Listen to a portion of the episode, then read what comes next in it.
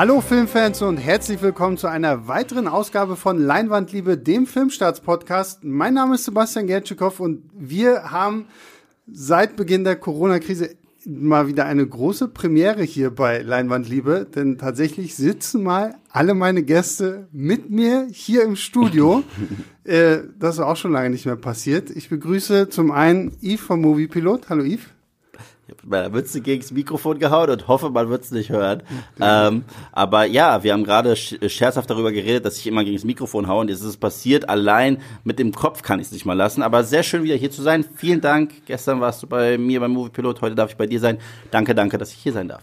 Und äh, ja, endlich nicht mehr per Skype zugeschaltet, sondern tatsächlich in, in real life äh, Christoph Petersen, unser Chefkritiker. Hallo ja, Christoph. jetzt können wir ja gleich das nächste Missgeschick erzählen nach Yves Cappy. Äh ja, das wollte, das wollte ich auch noch machen, deswegen, weil das ist nämlich auch noch so eine Leinwandliebe Neuheit, die wir noch nicht hatten. Wir haben diesen Podcast eigentlich schon heute am, am, am Mittwochvormittag aufgezeichnet. Nur mit, so nach 40 Minuten schreit Christoph plötzlich Scheiße ins Mikrofon und ich dachte schon. Ich dachte, wir werden uns jetzt fetzen. Ich, ich, ich, ich dachte, er hat in meiner, dabei habe ich noch nicht mal ein Argument ausgeführt, sondern habe nur ein paar Begriffe erklärt. Ich habe nur ein paar Begrifflichkeiten erklärt. Auf einmal höre ich Scheiße und ich. Was? Und dann hat Christoph uns darauf aufmerksam gemacht, dass seine Batterien leer waren. Ja. Sein Aufnahmegerät äh, zehn Minuten nachdem die Aufnahme gestartet wurde, schon irgendwie aufgehört hat aufzuzeichnen. Deswegen hoffen wir mal, dass wir jetzt diese gleiche äh, nette Diskussion zu dem Film jetzt äh, nochmal hinkriegen, aber ich bin mir da ziemlich sicher. Und zwar reden wir heute über The Hunt. Das ist ein äh, sehr kontrovers diskutierter Film, bevor ihn überhaupt Leute gesehen hatten. Jetzt können Leute ihn sehen. Er ist leider nicht ins Kino gekommen. Es gibt ihn auf Amazon Prime, kann man ihn sich äh, anschauen, da kann man ihn sehen. Ähm, ja, vielleicht, ähm, Yves, sag mal kurz, worum geht's eigentlich in der Hand? Äh, in der Hand, äh, ich mache das jetzt spoilerfrei, spoilerlastig, Erstmal spoilerfrei, ganz spoilerfrei, spoilerfrei. okay. Genau. Äh, eine Gruppe von Menschen wird, nachdem sie äh, unter dem Einfluss von Drogen verschleppt worden, äh, die wachen im Wald auf, werden gejagt, kriegen aber auch Waffen, um sich zu verteidigen und sehr schnell stellt sich heraus, dass da mehr dahinter steckt, dass es einen ganz bestimmten Grund gibt, wer da gejagt wird und wer da jagt. Und über den Rest sprechen wir später, weil ich genau. möchte mich hier nicht um Kopf und Kragen reden. Aber ja, das ist ja. die Grundprämisse. Es ist eine Menschenjagd ja. mit äh, einem Hintergrund, der eventuell politisch ist. So. Ich finde also, ich finde das total super, wie du das spoilermäßig machst, aber äh, ich glaube, wir können die Prämisse nennen, denn das ist das, warum der Film der meistdiskutierte Film des Jahres ist. Das steht auf dem Poster. Ja. Das äh, hat Trump, also wir werden mal drüber reden, der Film sollte letztes Jahr schon in Amerika in die Kinos kommen. Und dann hat wenige Tage vor dem Kinostart aber Trump mal wieder auf Twitter so richtig losgelegt und dem Film vorgeworfen, erstmal, dass ein US-Präsident zu sich zu so einem kleinen, dreckigen Genrefilm groß äußert mit 110 Millionen Twitter-Followern, ist schon ein bisschen pervers. Aber gut, er hat sich dann halt geäußert und dem Film vorgeworfen, der sei rassistisch und der würde das Land spalten. Und warum ist er auf die Idee gekommen? Er ist auf die Idee gekommen, weil es in dem Film darum geht, dass äh, die Gejagten sind quasi typische Trump-Wähler, das sind äh, Südstaaten-Republikaner überwiegend und die, die jagen, sind offenbar äh, reiche Demokraten. Hm. Ja, wollen wir vielleicht, äh, bevor wir über den Film an sich sprechen, mal allgemein so über diese Debatte sprechen, weil ich finde es ja immer wieder faszinierend, dass Leute diesen Film gar nicht gesehen haben.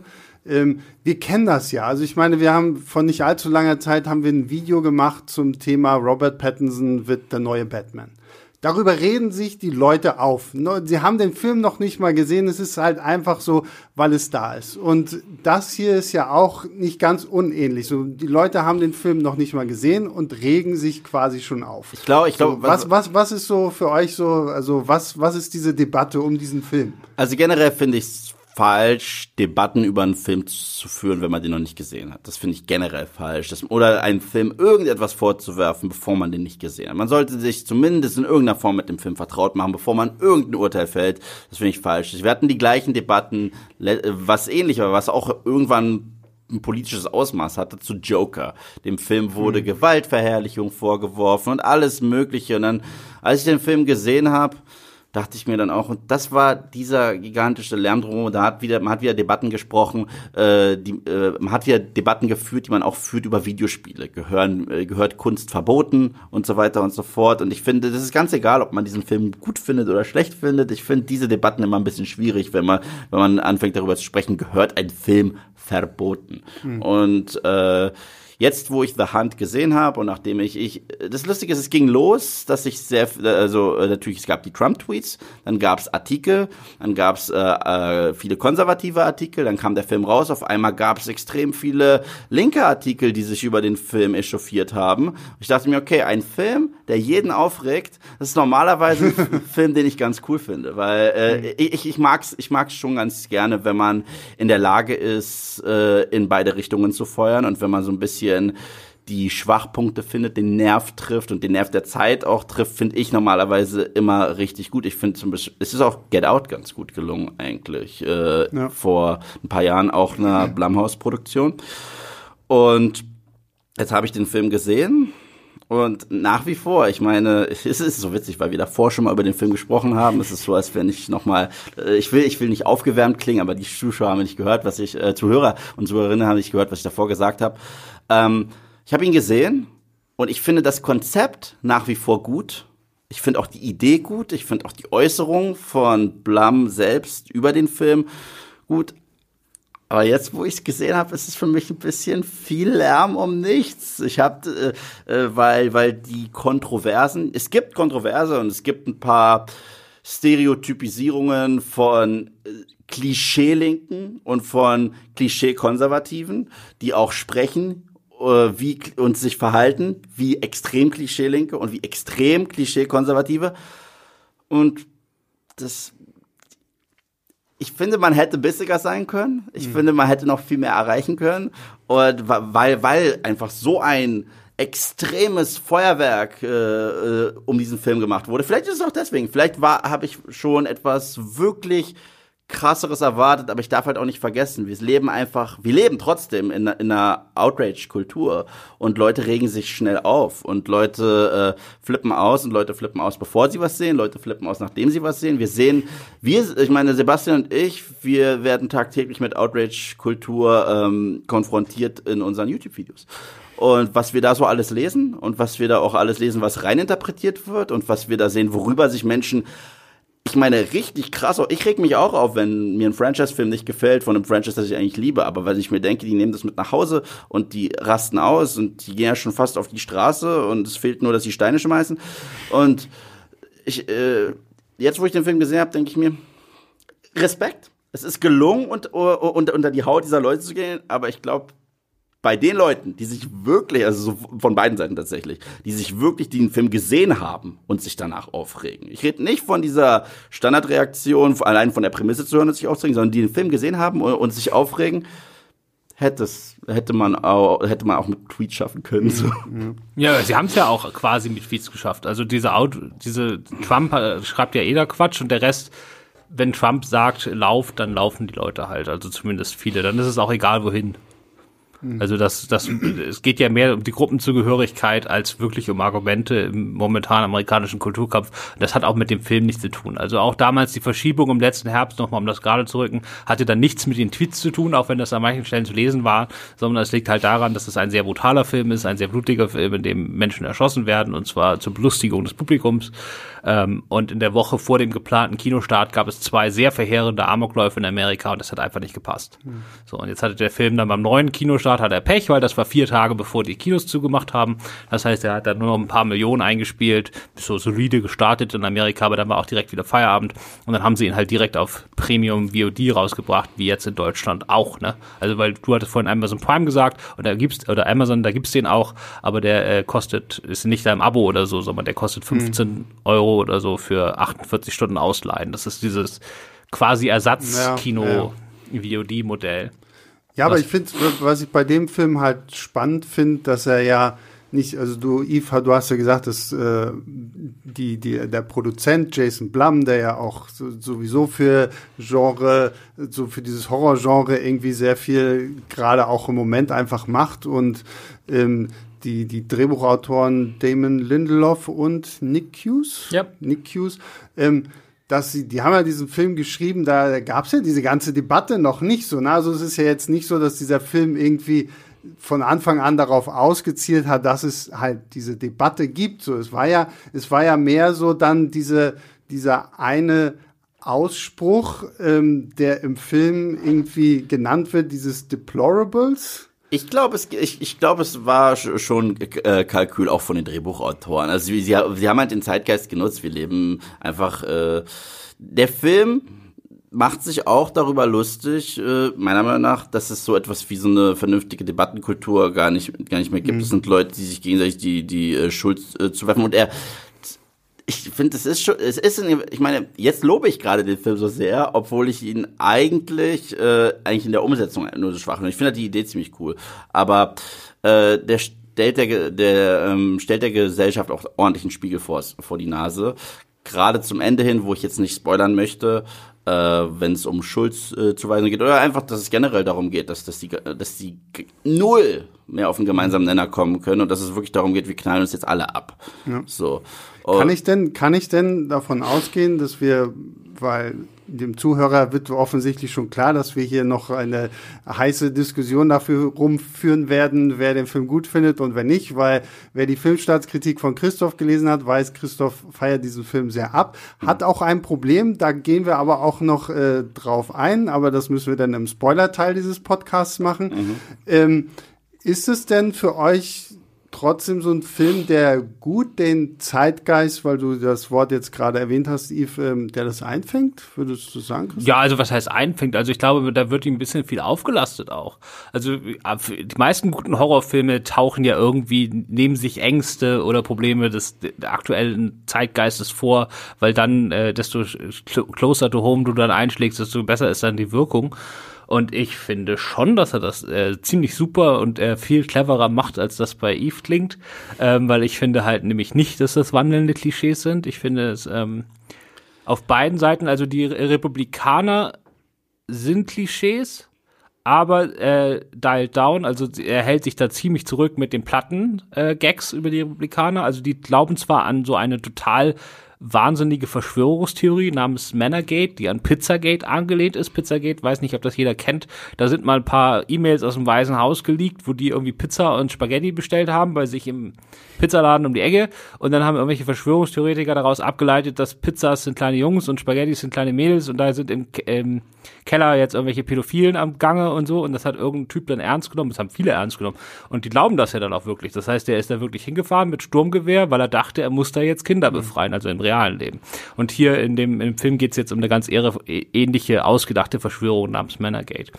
So, und an die glauben sie, aber ansonsten sind die Republikaner gar nicht so diese dumpfen, dämlichen Leute, sondern äh, erstmal ist es total angenehm beim Gucken, weil die sind ja die Opfer und die heulen halt nicht rum. So, mhm. ein richtig strammer Süd Südstaaten-Republikaner, weißt du, wenn auf den geschossen wird, dann schießt er halt zurück. So, und dann wird nicht rumgemeckert. Und wenn dir der halbe Körper fehlt, selbst dann wird nicht geheult, sondern dann sagst du, gib mir mal eine Knarre, dann schieße ich mir den Kopf und wenn das jemand nicht macht, dann wird er noch als Snowflake ausgeschöpft, obwohl dir der halbe Unterkörper fehlt. Mhm. So, das ist erstmal super angenehm, das zu gucken, weil die haben irgendwie, die können sich auch wehren, ne? Also die mhm. haben dann einfach, die haben ja eh zu Hause ihre ganzen Waffen im Keller und horten da ihr Survival-Zeug, so die wissen, was man da machen muss. Mhm. Das war erstmal angenehm. Und auf der demokratischen Seite muss man sagen, das sind halt die alle Macher sind eher links, würde ich schon ziemlich deutlich so feststellen. Und da muss man halt sagen, das sind halt so deren Kumpels. Also so reiche Hollywood-Leute, davon sind die meisten links. Ähm, und da muss ich halt sagen, es ist halt so dieser inhärente Widerspruch. Wenn du super reich bist und links, das ist immer ein Problem, weil irgendwie du bist gegen Welthunger, hast aber trotzdem fünf Millionen oder zehn Millionen oder eine Milliarde auf dem Konto. Das also kann man jetzt nicht auflösen, aber das ist immer so, ein, so eine gewisse Verlogenheit, ist da immer automatisch mit drin. Und äh, diese Verlogenheit gehen die, finde ich, ziemlich super an und finden da auch sehr tolle Bilder teilweise dafür. Also es gibt eine Szene, die möchte ich da ganz kurz nennen, das ist mal eine meiner Lieblingsmomente. Ähm, die bauen weil sie den, das spielt in Kroatien der Film und sie wollen den, äh, den Gekidnappten aber vorgaukeln, dass es Arkansas ist. Und deswegen haben die eine komplette Tankstelle nachgebaut im amerikanischen Stil mit, also wie so ein Spedi, also so ein, ein kleiner Einkaufsladen. So, und da gaukeln sie dann vor, dass sie in Arkansas sind. Und ähm, erstmal äh, sind so ein altes Ehepaar, das sie so tut, als ob es diese Tankstelle da betreibt, aber in Wirklichkeit zu den zu den, äh, zu den, was weiß ich, äh, zu den äh, Jägern gehört. Und ähm, erstmal, nachdem die irgendwelchen Leuten in den Kopf geschossen haben, äh, streiten sie sich danach nicht über das, was sie da gerade getan haben, sondern darüber, ob sie gerade im letzten Satz richtig gegendert haben. Mhm. Das ist so die platte aber finde ich sehr lustige mhm. Ebene. Und dann kommt noch raus, in diesem Laden gibt's, äh, der ist ja voll ausgestattet mit Cola, mit, also alle, wie, also sieht aus wie ein echter Laden. So, und dann packt eine der Figuren eine Zigarettenschachtel aus. Und die ist richtig so in Plastikfolie eingepackt, wie man das kennt, und dann reißt man das auf und dann stellt sie fest, sind keine Zigaretten drin. Und warum nicht? Weil die reichen Demokraten es nicht übers Herz gebracht haben, weil sie ja gegen Rauchen sind. Mhm. Und solche kleinen Momente, die finde ich einfach, die sind durch den ganzen Film sortiert und die sind, das sind keine platten Demokraten-Klischees, das ist schon ein Schritt weiter. Nee, also das, ja, also das gebe ich dir, dass sie, also was ich dem Film sehr, sehr gut zuschreibe, ist, dass er sich jetzt nicht nur für eine Richtung entscheidet, sondern wirklich ganz klar in, in alle Richtungen ballert, ob links, ob rechts, ob du für Immigration bist, gegen Immigration oder keine Ahnung. Also da ist ja, da wird ja wirklich nichts ausgelassen. Für mich war es letztendlich trotzdem so ein bisschen ähm, zu sehr einfach so, so, okay, wir, wir, wir werfen Stichworte in den Raum, so, dass es einfach so, so, so eine Punchline für irgendeinen Gag gewesen ist und gerade bei, bei einem Drehbuchautor wie Damon Lindelof habe ich mir da tatsächlich so ein bisschen mehr erwartet, weil ich meine, ich, ich mochte ihn, als er für, für Lost gearbeitet hat, die Serie. Ich mochte seine, seine komplette uh, The Leftovers Serie, finde ich großartig. Ähm, ich fand auch jetzt zuletzt hier die Watchmen-Serie, die er gemacht hat, sehr, sehr toll, weil gerade auch Watchmen war was, wo er auch sehr viel äh, politische Themen und sowas mit in diesen Unterhaltungsaspekt mit reingebracht hat, was ja auch der, der Watchmen Comic hatte ja auch dieses ganze kalter Kriegsszenario und das war so mit drin. Und ich glaube, dadurch war ich irgendwie plus die, diese ganze Diskussion im Vorfeld des Films, habe ich mir da mehr von erhofft, wie sie mit diesen, mit diesen ganzen Stichwörtern irgendwie umgehen. Das war mir tatsächlich irgendwo einfach so ein bisschen zu wenig. Da muss man vielleicht auch noch mal ganz klarstellen, das ist in erster Linie ein Fun-Splatter-Film. Klar, absolut, aber... Und, und, das, das ist eventuell eins meiner größten Probleme des Films, weil ich finde diesen Fun-Splatter-Teil, der fängt grandios an, also, wie gesagt, ich finde die ersten 15 oder 20 Minuten des Films, auch was du auch noch davor beschrieben hast, das, das mit, äh, mit dem alten Ehepaar und so weiter, fand ich persönlich super. Ich finde, der Film hat einfach danach komplett an Fahrt verloren. Also so geht, mhm. so geht es mir. Ich war, ich war echt heiß drauf. Ich fand das Intro lustig, ich fand das Intro clever. Ähm, und dann ging der Film leider weiter. so, so, so, so, so, so, so, so, so, so habe ich das betrachtet, weil ähm, es ist, vielleicht habe ich einfach viel mehr Potenzial gesehen und vielleicht habe ich mir auch mehr so ein bisschen von dem gewünscht, was es äh, in der Eröffnungsszene gab, und zwar diesen gesunden Mix aus komplettem Over-the-Top-Splatter äh, und cleverem politischen Kommentar. Aber für mich war das dann irgendwann der Punkt, wo der Film sich nicht wirklich entscheiden konnte, was er jetzt gerade macht. Das, ähm, Im zweiten Akt, äh, finde ich, wird das Tempo echt rausgenommen, also echt rausgenommen mhm. und die Dialoge sind jetzt, sind jetzt nicht furchtbar, um Gottes Willen. Also ich, ich finde halt jetzt den Film auch nicht furchtbar. Also äh, versteht mich da nicht falsch. Aber äh, mit diesem Setup, mit diesem Konzept und erst recht mit dieser genialen Einführung äh, der sowohl Charaktere, der Ideen, der Ideologien und so weiter und so fort, finde ich, hätte man noch deutlich interessantere und coolere Sachen anstellen können. Und als Blätter, als solcher, verliert er mich nach dem Intro, als Intro das ultimative geniale Gesplättere ist und danach gibt's noch ein und da gebe ich Christoph recht, weil Christoph hat das davor, als wir das schon mal probiert haben aufzunehmen, äh, sehr richtig gesagt, gibt es eine extrem coole Action-Sequenz. Und die ist wirklich, das gebe ich dir auch, also die ist wirklich extrem cool. Das ist das Finale des Films, fand ich sehr geil, aber das ist halt ein geiles Intro, hast ein geiles Outro und zwischendurch so mal ein bisschen ein paar gute Ideen rüber gepfeffert und gesalzen, aber für mich war es ke leider keine runde Sache, muss ich einfach sagen. Ja, ja, also es gibt zwischendurch, wie bei allen diesen Filmen, die mit diesen Menschenjagdsachen spielen, geht zwischendurch das in diese ruhigere Survival-Phase über. Ähm, da muss ich sagen, das hat mich überhaupt nicht gestört, weil ich einfach äh, die Hauptdarstellerin so fantastisch fand, der habe ich, hab ich bei allem gerne zugeguckt. Also Betty Gilpin, die man aus Glow kennt, der Netflix Wrestling-Serie und die hier auch ziemlich badass ist. Und ich muss sagen, ähm, es ist halt, sie hat halt eine Art von Performance, die ich so in einem, einem Genrefilm oder einem Horrorfilm noch nie gesehen habe und äh, die ich absolut faszinierend fand. Also ich würde die vergleichen so mit Ryan Gosling in Drive und in noch besser. Und ich fand das einfach, das war eine Art, also sozusagen, man hat ja oft jetzt gerade, es wird ja immer mehr äh, so Badass-Frauen in Actionfilmen. Ähm, und das ist hier auch so, aber ich finde, das ist, sie spielt das irgendwie auf eine ganz, ganz andere Art. Ich glaube, das ist die Sache. Ich habe mich mit äh, Sebastian, als wir den Film geschaut haben, äh, man, man muss von ihr überzeugt werden. Und ich glaube, vielleicht ist das dann auch der Fall, warum du den Film wesentlich mehr feierst als wir beide. Weil äh, entweder ist es die Art und Weise dieses, was du schon gesagt hast, es ist ein sehr eigenes Schauspiel auch. Es ist eine sehr, also eine sehr eigene Figur. Entweder wirst du damit warm mhm. oder du wirst es einfach nicht. Ja. Und äh, bei Sebastian war es schon während des Gucken, so hat er mich gefragt, warum guckt ihr eigentlich immer so komisch?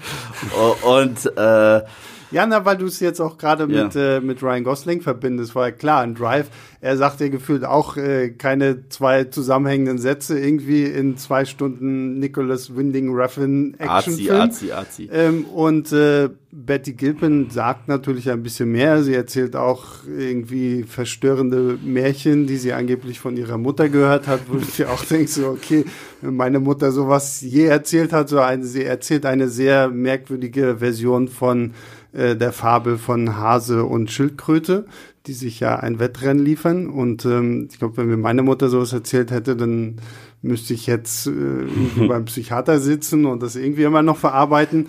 Ähm, ich weiß nicht, Betty Gilpin, ich, ich mag sie als Schauspielerin wirklich sehr gerne, aber in diesem Film, äh, sie hat mich nicht gegriffen. Sie, sie war für mich so wie so ein, so, so, so ein Fremdkörper in dieser ganzen Konstellation von Figuren. Sie hat für mich auch nicht so richtig in diese Gruppe der Gejagten gepasst, weil Christoph, du hast zwar gesagt, klar, die Gejagten sind alle so, okay, wir können, wir kennen uns mit Waffen aus, wir wissen, wie man damit umgeht und wenn jemand auf uns schießt, dann schießen wir zurück.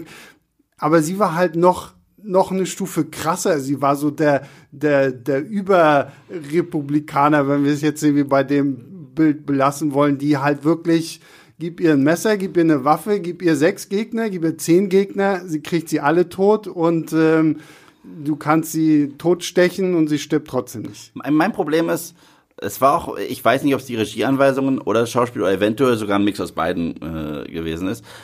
Aber sie hat für mich auch so gespielt, äh, weil, weil ich finde, der, der Vergleich zu Drive und Ryan Gosling hinkt in gewisser Hinsicht ein wenig. Und zwar, dass Drive, der gesamte Film, ist absolut artsy. Also der ganze Film ist so wie Ryan Gosling in dem Film. Das heißt, du hast, weil das äh, ellen, ellenlange äh, siehst, siehst du eine Wand und die Kamera ist drauf und zeigt dir diese Wand und dann ist das alles sehr atmosphärisch. Und dann siehst du sein Gesicht dazu und das ist genauso ausdrucksstark wie die Wand. Und, äh, und es ist halt, ist halt Drive. Und äh, entweder man mag das oder mag das gar nicht, aber ich finde, es ist halt sehr äh, konsistent. Und bei ihr, diese Gesichtsausdrücke, die sie teilweise da von sich gegeben hat, äh, ich dachte, dass das das äh, zu irgendwas führen wird. Ja, ich, ich dachte, dass es, dass es bei ihr irgendeine Form von Twist gibt. Ich dachte, dass, dass es irgendwo hinführt mit ihr gerade die Gesichtsausdrücke und äh, ja, ich, ich dachte es wirklich und ich habe sie mir auch so angeguckt, ich so, da ist doch irgendwas im Busch und ich so, nee, das ist halt nur das Schauspiel. Ja, klar, aber das ist auch das, also das, solche Langweiligkeiten, wie das bei Filmen alles zusammenpassen ja. muss, das, das, das ist mir eh nicht wichtig. Also da hast du natürlich vollkommen recht. Ja. Ähm, das passt, also hier ist sie viel mehr, das beißt sich alles viel mehr. Ja. Ja, aber mich, das finde ich ja absolut mhm. faszinierend. Das wird auch langweilig, wenn sie da in dem Film einfach verschwindet. Und das ist ja auch gerade, also es gibt ja sie und Hilary Swank sind die beiden Badass-Frauen dieses Films. Und äh, für die beiden ist alles andere ist sowieso völlig unter deren Niveau. Also Betty Gilpin ist ja auch mehr so, die regt sich auf, wenn sie keine Zigaretten kriegt, aber ansonsten nimmt sie das alles total störrisch hin, da hat sie gar keinen Bock, sich da groß anzustrengen, aber das ist alles, sie regelt das jetzt, als wenn sie morgens einen Platten auf dem Weg zur Arbeit hat mit ihrem Fahrrad, das würde sie genauso regeln, wie sie jetzt diese Menschenjagd regelt. Sie war dreimal in Afghanistan, das ist ihr alles scheißegal, das kriegt sie schon hin. So, und das fand ich super. Ja, wie gesagt, so, ich kann, ich kann den Appeal dieser Figur durchaus verstehen, aber mir war sie irgendwie zu einem gewissen Grad zu übermenschlich in so einem in so einem Szenario, wo du egal wie krass du drauf bist, doch irgendwo erstmal so ein bisschen schockiert sein musst oder so. Weil da muss ich sagen, da, ich, ähm, da fand ich den, den, den besseren Menschenjagdfilm, sag ich mal so, den ich in der letzten Zeit gesehen habe, dieser Ready or Not mit, ich glaube, es ist Samara Weaving in ja. der Hauptrolle gewesen. Ähm, sie spielt eine Braut, die äh, irgendwie quasi vor der Hochzeit muss sie so ein, so ein Familienritual, so ein Spiel überstehen und äh, stellt sich am Ende raus, sie wird gejagt von der ganzen Familie und musste dann halt sich da auch durch die Familienmitglieder killen. Und sie war auch, sie war auch badass, aber sie war für mich greifbarer. Betty Gilpin war für mich nicht so richtig greifbar. Bei mir ist das Problem, äh, äh, wenn, wenn der Film wirklich so over the top geblieben wäre, wie er am Anfang zum Beispiel, also weil, weil so over the top, wie er in den ersten 15 Minuten ist, hm. ist er meiner Meinung nach danach nie wieder. So, und äh, wenn er so geblieben wäre, dann hätte diese Figur in diesem Film auch genau so gehört und durchgehend, weil der Film fängt sowas von herrlich over the top an, dass du genau so eine Figur in so einem Film haben willst. Aber wenn der Film anfängt, der will an ein, zwei Stellen solche ernsten Momente haben. Also und mhm. ich finde, dann fällt es bei mir irgendwie zusammen, weil, weil diese Figur, finde ich, passt dann nicht mehr in dieses Szenario rein, mhm. weil sie ja trotzdem auch bewusst ein bisschen cartoony ist und der Film fängt ja auch total cartoony an. Das könnte was aus den aus Itchy und Scratchy sein. Ich wollte Looney Tunes sagen, aber da ist es nicht so blutig. Und äh, deswegen äh, hat sich das bei mir irgendwie nicht gefügt. Also für, für mich gab es diese ernsten Momente nicht. Also für mich hat, mhm. war in dem Film alles ironisch oder nicht ironisch. Das ist auch einfach diese, zum Beispiel diese Märchengeschichte, wenn sie die erzählt, die dauert fünf Minuten oder so. Also mhm. ein bisschen weniger, aber es ist wirklich komplett einfach auf sie draufgehalten. Das ist der quasi die ruhigste Stelle des Films, weil fünf Minuten lang einfach nur Märchen erzählt wird. Mhm. Ähm, man weiß nicht, warum dieses Märchen erzählt wird. Es hat also nicht irgendwie so, dass man danach wüsste, irgendwie jetzt versteht man die Moral. Mhm. Äh, sozusagen, es ist äh, völlig abstrus, dass sie das Märchen von ihrer Mutter hat. Das passt da überhaupt nicht hin. Und gerade, und ich finde, alle ernsten Szenen haben so diese zweite Ebene, dass die da nicht hingehören. Und deswegen ist das Augen oder ist mindestens Augenzwinkern, mhm. wenn nicht sogar total Meta. Und deswegen also solche solche Hänger da, dass ich jetzt sage, da sollte jetzt irgendwas Emotionales oder so transportiert werden, das habe ich in dem ganzen Film nicht gespürt.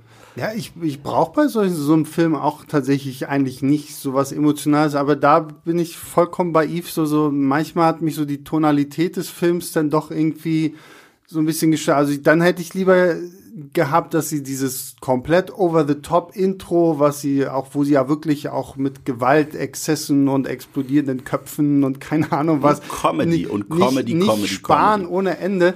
Ich glaube, diesen Ton hätte ich mir einfach noch ein bisschen aggressiver gewünscht, als äh, dass es jetzt halt so dieses für mich vermeintlich äh, suffisant ironische irgendwie ist, das war es für mich teilweise einfach nicht. Da war es für mich halt wirklich zu sehr, was ich schon am Anfang meinte, so dieses, okay, wir haben irgendwie eine Phrase und die schmeißen wir jetzt noch rein, weil es schimpft gerade gegen Genderpolitik und dann hier noch was rein gegen Rassismus und irgendwie so, also war, war mir teilweise einfach nicht bissig genug.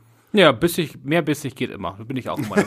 Ansonsten sage ich nur care for what you wish for, weil es gibt viele von diesen wahnsinnig äh, temporeichen Auftakten. Mhm. Aber wenn du danach nicht runterschaltest, äh, äh sondern einfach weitermachst, mhm. dann langweilst du dich auch nach 25 Minuten. Klar, natürlich. Also das ist ja sowieso immer so die, die, die Frage, wie man sowas macht, ne? Weil äh, zu viel kann auch scheiße sein. Also man muss halt wirklich irgendwie die, die richtige Balance finden. Ähm, und äh, Balance haben wir jetzt, glaube ich, gefunden. Wir haben jetzt ausführlich über den Film so gesprochen. Und an dieser Stelle gibt's jetzt die Spoilerwarnung. Also Spoiler, Spoiler, Spoiler, weil wir, das habt ihr jetzt nicht gehört, weil wir es rausgeschnitten haben. Aber Yves war kurz davor schon in, ich habe im schon. vorherigen Teil zu spoilern. Ähm, nein, das schneiden wir raus. So. Deswegen, das, das hört keiner und das fragen sich jetzt, was redet der Typ da eigentlich? Genau, wir jetzt, Spoiler, Spoiler, Spoiler zu The Hunt. Ja. Wir reden jetzt ähm, ja, über das Finale. Wir reden auch über ein Problem, zu dem Christoph sogar auch schon auf Filmstadt seinen Artikel geschrieben hat. Ähm, ja, deswegen Spoilerrunde ist eröffnet, Jungs. Ähm, Jetzt darf erstmal Eve ein bisschen loben, äh, den Anfang mit den, mit den falschen Figuren, weil das hatten wir vorhin noch im Nicht-Spoiler-Teil, aber ich finde, das passt eigentlich hier ganz gut hin. Äh, Psycho. Ja, Psycho ist ja äh, der Horrorklassiker äh, und äh, der hat eigentlich, also ich glaube, dass sich The Hand ein ganz wenig vom Intro da hat inspirieren lassen. Natürlich als lustige Art, äh, als, als Persiflage äh, auf sowas.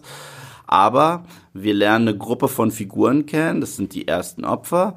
Und mit denen verbringen wir so fünf Minuten und es sind auch hier und da bekannte Gesichter. Es gibt einen SNL-Star, dann gibt es, wer Smallville noch geguckt hat, ich gehöre noch zu den Leuten, die das damals geguckt haben, gibt es den Green Arrow aus äh, Smallville. Emma Roberts spielt auch mit. Emma Roberts. Und vor allen Dingen spielt Emma Roberts die Figur, Von die man, man normalerweise denkt, ja. als Final Girl in so einem Film erwarten genau, würde. Genau, genau, und, und die, äh, haben halt äh, kleine Interaktionen und das ist halt so ein bisschen wie bei einer Saw-Falle, dass sie da überhaupt erst aufwachen, auch mit Sachen im Gesicht. Ich dachte, jetzt ist das so eine umgedrehte Bärenfalle, wie bei Saw eventuell, dass da noch sowas bei rauskommt.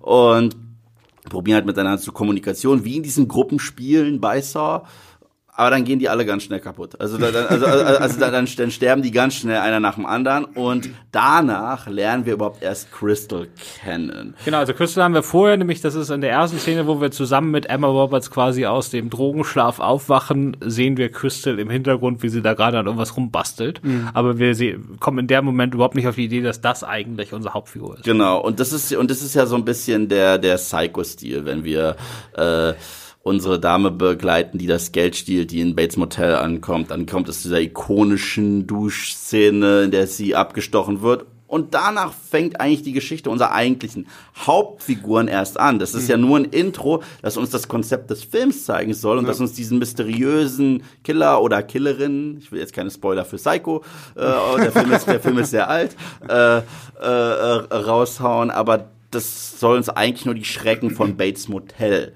Genau, also das ist ja bei Psycho ist es natürlich auf die Spitze getrieben. Genau, genau. Mit 45 Minuten, das Gen ist ja quasi der halbe Film, bevor du ja. feststellst, dass du der falschen Figur gefolgt Ge bist. Genau. Also ich würde jetzt das eher so bei Scream einsortieren, auch was den Star rum angeht. Bei Scream wusste das vorher auch keiner, da dachte auch jeder, dass Drew Barrymore, die wurde auch so verkauft, äh, die eigentliche Hauptdarstellerin des Films ist und als die nach fünf Minuten abgeschlachtet wird, haben alle gedacht, what the fuck ist denn hier los? Und so ist das hier auch. Also wenn man sich vorher mit dem Film nicht beschäftigt und Betty Gilpin ist jetzt nicht so der Superstar, dass jeder weiß, mhm. dass die die Hauptrolle spielt, dann könnte man schon denken, Emma Roberts ist es. Ich meine, das ist immerhin die Killerin aus Scream 4. Wir sind ja im Spoiler-Teil. Also die würde da auch als Hauptfigur passen. Also jetzt dürfen wir alle Filme spoilern überhaupt, okay. Nee, aber was ich, was ich tatsächlich, äh, weil wir jetzt im Spoiler-Teil sind, was ich tatsächlich an, ähm, an The Hunt sehr toll fand, war tatsächlich so ein bisschen die Auflösung, wer denn eigentlich diese Opfer sind und wer, mhm.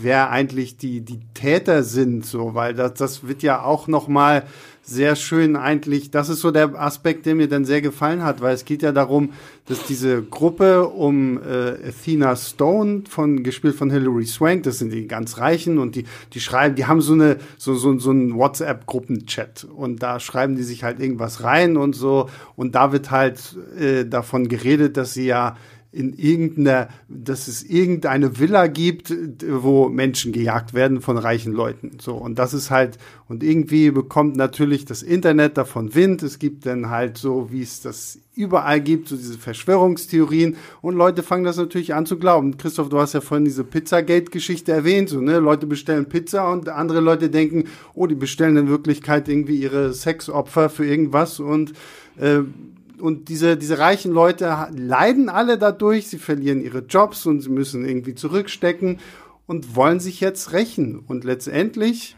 Ja, sie machen einfach, äh, sie sagen einfach nur, ihr habt die Verschwörungstheorie aufgestellt. Genau. Wir, machen wir, setzen, die jetzt wir setzen sie um. Wenn ihr das eh glaubt, dann können wir das auch machen. Ja. Ja, und das ist so ein bisschen interessant, wie, wie so dieser Umkehrschluss. Es war noch nichts da, Leute haben es aus der Luft gegriffen und erschaffen. Sowas, Aber das ne? ist auch für mich der cleverste Kommentar im ganzen Film, so zu diesem, dass wir uns gegenseitig hochschaukeln und dass mhm. äh, wie in den Wald reingerufen wird, es wieder rausschaltet und so weiter und dass einer fängt an, jemanden zu diffamieren, der andere geht den extra Schritt und macht dann das, was ihm vorgeworfen wird, weil hey, wenn ich eh schon für dich ein Monster bin, dann bin ja. ich jetzt ein richtiges Monster und obwohl es ein ganz großer Unterschied ist, wenn mir jemand sagt, Yves, du bist ein Mörder und ich einfach sage, äh, nein, bin ich nicht. Oder weißt du was, ihr denkt doch, ich bin einer, hier guck mal, das ist meine Leiche. So, äh, das ist ein gigantischer Unterschied. Dass dieser, äh, das ist halt auf, auf die Spitze getrieben, aber ich glaube, weil er ja, weil zumindest äh, äh, Jason Blum im Interview gesagt hat, dass er ja in alle Richtungen feuern wollte und auch die Art und Weise, wie Leute miteinander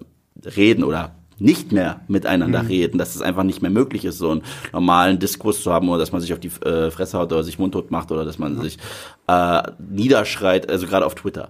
So, äh, glaube ich, hat er diese Twitter-Phrasen benutzt und sie zu Persönlichkeiten gemacht. Ja, aber das war eigentlich super trocken gemacht. Ne? Also man sieht, äh, es gibt dann zwischendurch eine Rückblende, wo man rausfindet, wie das alles überhaupt erst zustande gekommen ist. Und dann sieht man, wie Hilary Swank äh, gezwungen wird, zurückzutreten, weil diese WhatsApp-Sachen da halt geleakt sind. Und dann kommt direkt der Schnitt hin, wie sie mit Freunden von sich auf der Couch sitzt und sie jetzt irgendwelche potenziellen Opfer durchgehen. Mhm. Das sind halt die Leute, die diese Verschwörungstheorie mit irgendwelchen Kommentaren im Internet befeuert haben und die geben dann so Punkte und danach wird entschieden, wen sie nehmen und dann gibt es auch noch Probleme. Nimmt man, muss man jetzt einen Schwarzen nehmen, einfach weil das sonst unfair wäre, wenn man gar keinen Schwarzen umbringt, ja. aber eigentlich wollen sie auch keine Schwarzen umbringen, weil sie sind ja politisch korrekt und dann wollen sie lieber die Weißen umbringen. So, das ist auch aber noch sie brauchen eine Quote auch noch, ja, weil sie genau. brauchen Diversity, in wen sie töten und ja. das ist halt auch so ein ganz Genau, also das ist halt, das ist halt, sie haben halt ihre moralischen Grund, also sie geben quasi ihre komplette Moral auf, weil sie jetzt alle zu irgendwelchen Schlechtern werden. Gleichzeitig äh, so diese gelernten, ne, also so wie mein Gendert und sowas, diese gelernten Muster, was gerade politisch korrekt ist, behalten die aber trotzdem, selbst obwohl sie jetzt irgendwie so ein Schlachtfest veranstalten, trotzdem bei. Und daraus äh, entstehen dann doch ein paar tolle satirische. Ja, und vor allen Dingen, da gibt es auch so einen Punkt, wenn wir ja auch bei diesem, bei diesem Thema der, der Fehlinformation bleiben, gibt's, das ist tatsächlich auch eine Szene, die ich sehr schön fand. Ähm, unsere Crystal tut sich ja am Ende mit einem älteren, rundlichen Mann namens Don, glaube ich, zusammen. Ja. Und dann gibst du so eine Szene, wo, wo Hilary Swanks Athena per Funk nach diesem Don fragt und so, so hey Don, Don, sind sie alle tot? Hast du es hast du's geschafft? Und quasi Crystal damit einreden will, dieser Don gehört zu ihr. Mhm. Und wie, wie sie am Ende dann fragt, ja, hast du mir das geglaubt? Das so, also was mhm. hast du gemacht so mit diesem mhm. Don? So, so, da, so, das fand ich auch nochmal schön, nochmal so, so, so das i-Tüpfelchen auf dieser Thematik, äh, was, was glaubst du eigentlich, was kannst du glauben, wem kannst du glauben, das, das fand ich tatsächlich, das war so der, der Moment, wo ich das sehr genossen habe, wie das geschrieben wurde. Und es ist schon so, dass es viel darauf hindeutet, dass äh, sie das als Gag gemacht hat oder genau, um, ja, aber ja. es ist nicht sicher, also es wird nicht genau, auflöst, ja. es bleibt ambivalent und das macht der Film an einer anderen Stelle mhm. auch noch, aber da habe ich sie übel genommen. Ja, dann dann fangen wir jetzt an mit weil, also ich sage eine eine Sache an diesem Film, die ich sehr mag, also ich bin jetzt persönlich auch äh, links bis sehr links ähm, und ich finde es halt schön, dass in diesem Film man als Zuschauer quasi dazu gezwungen wird, auch als linker Zuschauer einer, einer solcher, so einer Inter solchen Internetpöblern die Daumen zu drücken. Weil man ist ja schon also eher auf der Seite von denen, die sich da wehren, als jetzt auf der Seite von denen von mhm. Geschlechter. So, also ich bin quasi, ich werde in eine Rolle gedrängt, äh, wo ich normalerweise eher lieber den Demokraten die Daumen drücken würde als als den, aber nee, das das ist mal man, aber ist ja der Sinn von Filme gucken auch, dass man immer möglichst viele in andere Häuter äh, heute äh, äh, ste sich steckt. Ich sage eh, wer ganz ganz viele Filme guckt, kann kein schlechter Mensch sein, weil er quasi in den Schuhen von jedem auf diesem Planeten schon mal für zwei Stunden Stunden gewandert ist und äh, einfach weiß, was so in verschiedenen, also jetzt nicht nur Hollywood-Filme, aber wenn man so aus der ganzen Welt Filme guckt, dann hat man ja irgendwie so ein bisschen das Gespür dafür, wie es anderen Menschen so geht auf der Welt. Und ähm, das fand ich spannend, weil man hat dann, man wehrt sich so ein bisschen dagegen und obwohl man mit der Politik nicht einverstanden ist, drückt man denen trotzdem die Daumen und da werden halt so ein bisschen so diese Grenzen eingerissen, die wir gesagt haben, mit denen er spielt. Dass man Amerika Argumente zählen nicht mehr, sondern man ist auf einer Seite und man kann da auch nicht mehr durch. Ich meine, da gehen ja in Amerika Freundschaften, Nachbarschaften und Ehen kaputt, ja. einfach weil man kann über diese Gruppe hinweg, das ist wie bei Romeo und Julia, man kann über diese Gruppe hinweg keine Freundschaften mehr schließen oder Ehen oder ja. irgendwas, das geht, oder zusammenarbeiten, das geht halt alles nicht mehr, weil das ist halt mittlerweile eine so feste Grenze. Und dass man darüber gepusht wird, das fand ich spannend. Und ähm, dann gibt's aber das Problem, dass am Schluss angedeutet wird und zwar mehr oder weniger stark. Für manche ist klar, dass es, äh, dass es so ist. Andere sagen, nee, was war nur ein Trick, nämlich ähm, Betty Gilpin, also die Crystal, sagt, äh, es sei ein Fehler passiert. Sie hätte diese Kommentare damals gar nicht geschrieben. Da wurde auf Facebook jemand oder auf, auf irgendeiner Social Media Plattform jemand verwechselt und sie ist das gar nicht. Ja. Das heißt, sie wurde von den Demokraten falsch ausgewählt. So, und das kann genauso wie bei der Don-Sache gerade sein, dass sie ihr Gegenüber, mit der sie da gerade in so einem John Wick-Zweikampf ist, äh, einfach so aus, aus, aus der Fassung bringen will, dass die auf einmal sagt, ja, wenn die jetzt eine von den Guten ist, dann kann ich die ja nicht einfach abschlachten oder so ein bisschen an die mhm. Moral appelliert und einfach so ein bisschen aus der Fassung wirft. Ne? Es kann aber, wird aber eigentlich auch stark angedeutet, dass das durchaus so sein könnte. Auch weil man in dieser Rückblende, wo sie ausgewählt wird, sieht, dass äh, über sie sehr schnell hinweggegangen wird. Also über die anderen wird diskutiert und bei dem sagt äh, Athena auf einmal, nee, nee, die nehmen wir auf jeden Fall, wir brauchen so ein, äh, nicht Snowflake, anderes Wort, äh, Snowball oder sowas. Auf jeden Fall äh, sagt sie, nee, nee, die brauchen wir auf jeden Fall. Also es kann gut sein. Hm. Und das finde ich, das wird dann auch genauso ambivalent gelassen wie bei Don. Und das finde ich sehr schade, weil es mir als Zuschauer halt dieses Out gibt. Ne? Also ich muss mich jetzt nicht mehr damit auseinandersetzen, dass ich die ganze Zeit jemandem die Daumen drücke, den ich eigentlich so in meinem alltäglichen Leben sagen würde, das ist aber schon ziemliches Arschloch sondern mir wird die Möglichkeit gegeben, auf einmal zu sagen, nee, die haben sich geirrt, ich habe dir die ganze Zeit die Daumen gedrückt und das ist auch gut so, weil das ist ja auch eine von uns. Das glaube ich aber nicht, weil äh, hier muss ich eingrätschen, weil ich glaube, was die halt gut gemacht haben, ist in der Intro-Sequenz. Ich meine, man, man, lernt ja nicht alle dieser Figuren kennen. Ich meine, es gibt ein paar von denen, die wirkliche fürchterliche Arschlöcher sind, aber wir sehen auch hier, wie heißt sie, du, du hast den, den Schauspielernamen gesagt. Emma Roberts. Emma Roberts. Wir wissen, wir wissen, dass sie eine Konservative ist, aber mehr wissen wir über sie nicht. Das, äh, das, das, was ich halt ganz clever an dem Film finde, ist, dass nicht jeder einzelne von denen jetzt mit Confederate Flags rumläuft und irgendwie äh, aussieht wie der letzte Redneck, sondern du hast halt eine, äh, eine wilde Mischung aus dem konservativen Spektrum. Wir wissen nicht, wir wissen, dass der eine so ein Second Amendment, also zweiter Verfassungszusatz und Waffenrechtler ist, ist, ist der das ganz toll findet und wir wissen, dass ein anderer ein richtiges fieses Arschloch ist, der auch fremdenfeindliche Sachen von sich gibt. Ja, aber, aber man sieht doch am Schluss die ganzen Tweets, die sie geschrieben haben. Und deswegen sind sie ja quasi also, welche von diesen, die diesem aktuellen ja. Kulturkampf ja, ganz klar auf der anderen ja. Seite stehen.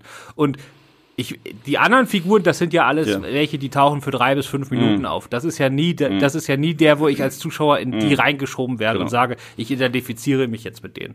Bei euch hat ja Betty Gilpins Performance nicht geklappt, aber mhm. bei mir ist es schon so, ich habe mich total mit der identifiziert und nachdem ich dann irgendwann rausgefunden habe, was sie alles getan haben soll und wie sie eigentlich sozusagen, wenn sie jetzt nicht gerade in der Menschenjagd steckt, sondern zu Hause vor ihrem Rechner sitzt, mhm. wie die da so drauf ist, da sträubt sich so ein bisschen was. Hm. Und dieses Sträuben fand ich äh, interessant und das hätte ich gerne, dass der Film den Mut gehabt hätte, seinem Publikum oder zumindest dem linken Teil seines Publikums das bis zum Schluss zuzumuten. Ja, und das tut er nicht, sondern er sagt, äh, projiziert in die Hauptfigur rein, was ihr wollt, äh, macht sie euch so angenehm wie möglich, ihr braucht kein schlechtes Gewissen haben, passt schon. Hm. Ja, ich weiß nicht, so, so schwer hat mich das tatsächlich gar nicht gestört, weil ich halt auch äh, mit der Figur jetzt also mir war das relativ egal, ehrlich gesagt, muss ich ja. sagen, weil ähm, ich fand eher diesen, diesen Twist, so dass sie quasi so die eigene Waffen gegen äh, Hilary Swanks Athena verwendet. Das fand ich eigentlich ganz interessant, weil sie quasi, für mich war es vielleicht auch eher so, also ich möchte so ein bisschen mehr in dem Glauben bleiben, dass sie es auch nur als, als Trick verwendet, als dass sie tatsächlich irgendwie eine falsche Person ist. Und es war einfach nur noch mal so nochmal zu zeigen, okay, wem kannst du glauben? Du, ich, ich sag dir irgendwas und du musst es halt irgendwie hinnehmen, weil du es vorher nicht überprüfen kannst. Und ich glaube, das ist einfach so dieser Punkt auch, so diese, dieser, die Botschaft des Films, so, wenn wir jetzt irgendwie auch über Botschaften bei so einem Film sprechen wollen. Glaubt nicht jeden Scheiß, den irgendein ein Präsident, den irgendein ein Celebrity oder sonst was postet, seid halt eigene Menschen, seid intelligente Menschen, seid Homo sapiens, denkt über die Sachen nach und äh, schluckt nicht einfach irgendwie alles, was euch da vorgesetzt wird, sondern äh, hinterfragt auch Dinge. Ja, das ist jetzt eine, aber zum Beispiel bei meiner, äh, als ich den Artikel geschrieben habe, war der Hauptvorwurf in den Kommentaren, äh, dass ich den Film nicht verstanden hätte, was immer ein bisschen billig ist bei Interpretation.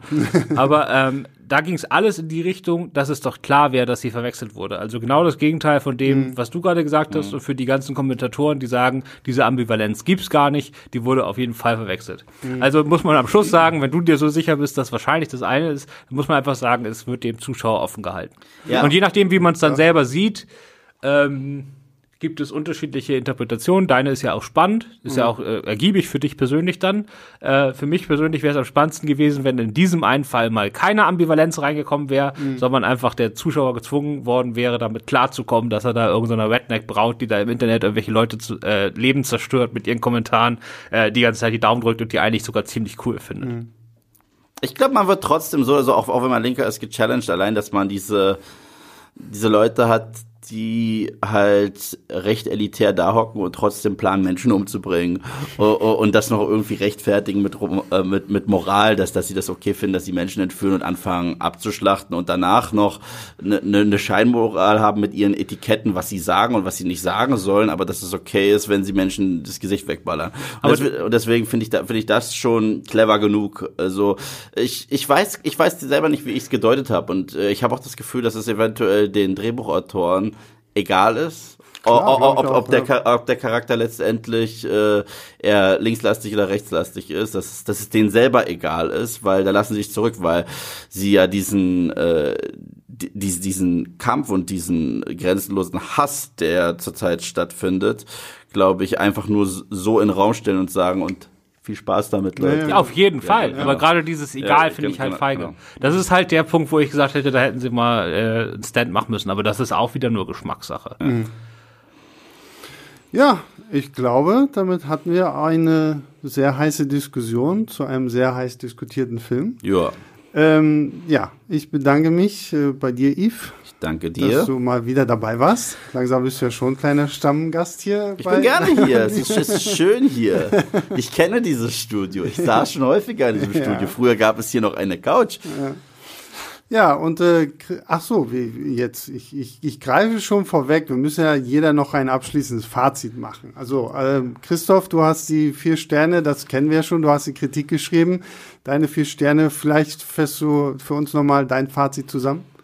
Ja, also ich habe hab den jetzt vor allem, weil das schon ewig her war, den für den Podcast nochmal geguckt. Also es ist jetzt eher in Richtung viereinhalb gegangen. Mhm. Also ich bleib bei vier, aber es ist eher Richtung vier. Also für mich supergeiler Fun-Splatter-Film, hat mir richtig Spaß gemacht. Eine der besten Horrorfilm-Hauptdarstellerinnen-Performances, die ich in meinem Leben gesehen habe. Äh, sehr clever, für mich bissig genug. Ähm, 20 Minuten zwischendrin nimmt er mal Eingang raus, aber das macht nichts, weil ansonsten ist er so hochtourig wie sonst was. Und wir haben jetzt in dieser Version des Podcastes gar nicht mehr über die, den Schlussfight. Es gibt am Schluss noch so eine Viertelstunde Schlussfight. Das ist einer der besten Bitchfights, die ich in meinem Leben gesehen habe, weil da ist richtig Punch dahinter. Also das ist äh, der Regisseur selber oder der Drehbuchautor, die haben das, glaube ich, beschrieben als John Wick trifft, trifft Nancy Myers. Nancy Myers ist eine Regisseurin von so ganz vielen so Hochglanz romantischen Komödien und das ist passt wirklich und es ist halt nicht nur Parodie, sondern da wird richtig muss, muss aber, richtig zugetreten. Ja, ja, das stimmt, aber bei dem Fight, weißt du was, was das erste war, woran ich gedacht habe, bei dem Fight zwischen Betty Gilpin und ähm, Hilary Swank an Kill Bill. Ja, den ersten, total. Den, den ersten Kampf, den Uma Thurman ja, da in, gegen in der Küche. hier, Vivisha A. Fox da, genau. In, äh, hier, Copperhead. Weil das war ja auch so, hier, klar, hier ist der Kampf jetzt in, in ähm, The Hunt ist noch mal ein bisschen länger, noch mal ein bisschen krasser. Da merkt man auch wirklich so die ganzen John Wick Einflüsse, auch so wie die Kamera manchmal so mitkippt mit den Kämpfenden. Ja, absolut. Also den, den, ja, den Kampf, den, den Kampf schieben wir hier noch mit rein. Der ist großartig und äh, das ist wirklich auch eine großartige Actionsequenz, bei der man auch sieht, dass es halt handgemacht ist. So, ne? also, dass Wie witzig wäre es gewesen, wenn da noch ein Hocker auf dem Boden äh, gelegen hätte, wegen Million Dollar Baby also, so zu Ende. also das, das, das wäre eine letzte Punchline gewesen, die dann noch eine andere Metaebene erreicht hätte, aber. Ah, der hat genug Metaebene. Also ich meine, es gibt ja, ja auch Tarantino-Zitate in mhm. dem Film. Also dieses, wenn sie am Anfang anhand der Zigarettenpreise rausfindet, mhm. dass sie nicht in der Kansas mhm. ist und dann die Leute da platt macht, das ist halt eine mhm. Anspielung auf Inglourious Bastards und das Zählen des Bieres von mhm. August Stil und so. Also da steckt schon eine Menge drin, ja. ja. So, Yves, was gibst du dem? Gibt es sowas wie, äh, es, gibt, es gibt immer nur eine Zahl und dann eine, eine 0,5 oder eine ganze? Ne? Es gibt nicht sowas wie 0,75 oder sowas. Nein, ne? nein. wird jetzt auch nicht eingeführt. Ich gerade sagen. So. Dann gebe ich dem eine 2,5. Okay. Also, okay. Der ja. Film ist, äh, ich, ich, ich habe immer das Gleiche. Äh, ich, ich bin sehr froh, dass er äh, für so viele Gespräche sorgt. Ich hoffe auch, dass das konstruktive Gespräche werden mhm. und dass Leute sich jetzt mal ein bisschen äh, eher miteinander beschäftigen, auch mal ein bisschen selbstreflektierter durch die Welt gehen, weil, glaube ich wirklich, äh, weil, weil in seiner eigenen Twitter-Blase zu leben, hat noch nie jemandem geholfen. Und es ist auch wichtig, sich mit Leuten zu unterhalten, dessen Meinung man nicht teilt. Einfach nur, weil nur so entwickelt man sich weiter. Mhm. Äh, und wenn dieser Film dafür gesorgt hat, dann finde ich es ganz toll. Trotzdem finde ich diesen Lärm um den Film mhm. einfach, einfach ich, ich persönlich finde find, find ihn war das wahnsinnig lächerlich, aber der Film an sich ist okay. Mein, mein mhm. Wort, das äh, ich äh, verwendet habe, als wir fertig waren, war meh. Und, und, und, ich glaube, das ist immer noch das mhm. Wort, das ist meh. Und das gebe ich ihm 2,5.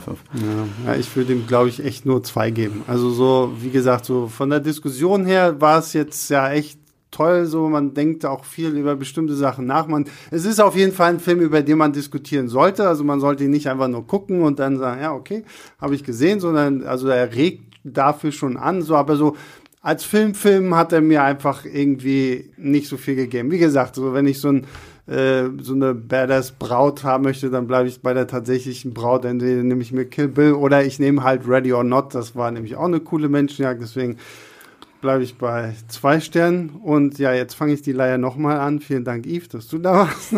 Vielen Dank, Christoph. Schön, dass du mal wieder in, in Real Life hier warst. Ja, ja Mann. Und äh, ja, für euch da draußen, äh, wie hat euch der Hand gefallen? Habt ihr ihn schon gesehen? Schreibt es uns in die Kommentare, schreibt es uns als E-Mail an leinwandliebe.filmstarts.de. Könnt ihr natürlich auch wie immer Lob, Kritik, Anmerkungen irgendwie hinschicken leinwandlieber.filmstarts.de. Seit Christoph irgendwann mal vor, vor Ewigkeiten erzählt hat, dass er diese E-Mail-Adresse nicht weiß, wiederhole ich sie gerne mehrmals in unserem Podcast. Also leinwandliebe.filmstarts.de. Ähm, genau, wir freuen uns über eure Mails, über eure Nachrichten, Lob, Kritik, was auch immer. Con-Air-Wünsche. Con-Air-Wünsche, keine ich Ahnung. Ich weiß nicht, genau, warum ich es gerade gesagt habe. Nick, Nick Cage-Wünsche oder andere Wünsche. Also wie gesagt, wir sind ja jetzt in einer Zeit, wo wir noch nicht so viel ins Kino gehen können. Das wird sich ja hoffentlich irgendwann mal demnächst vielleicht auch ändern. Bis dahin sind wir noch ein bisschen äh, darauf äh, aus, uns Netflix-Filme anzuschauen oder halt ganz normale Filme, die vielleicht gerade nicht auf Netflix laufen. Deswegen schreibt uns auch das und ja, wir bleibt weiterhin gesund, bleibt äh, zu Hause, bleibt safe, äh, schaut weiterhin fleißig Filme und wir hören uns das nächste Mal, nächste Woche wieder. Bis dahin, ciao, ciao.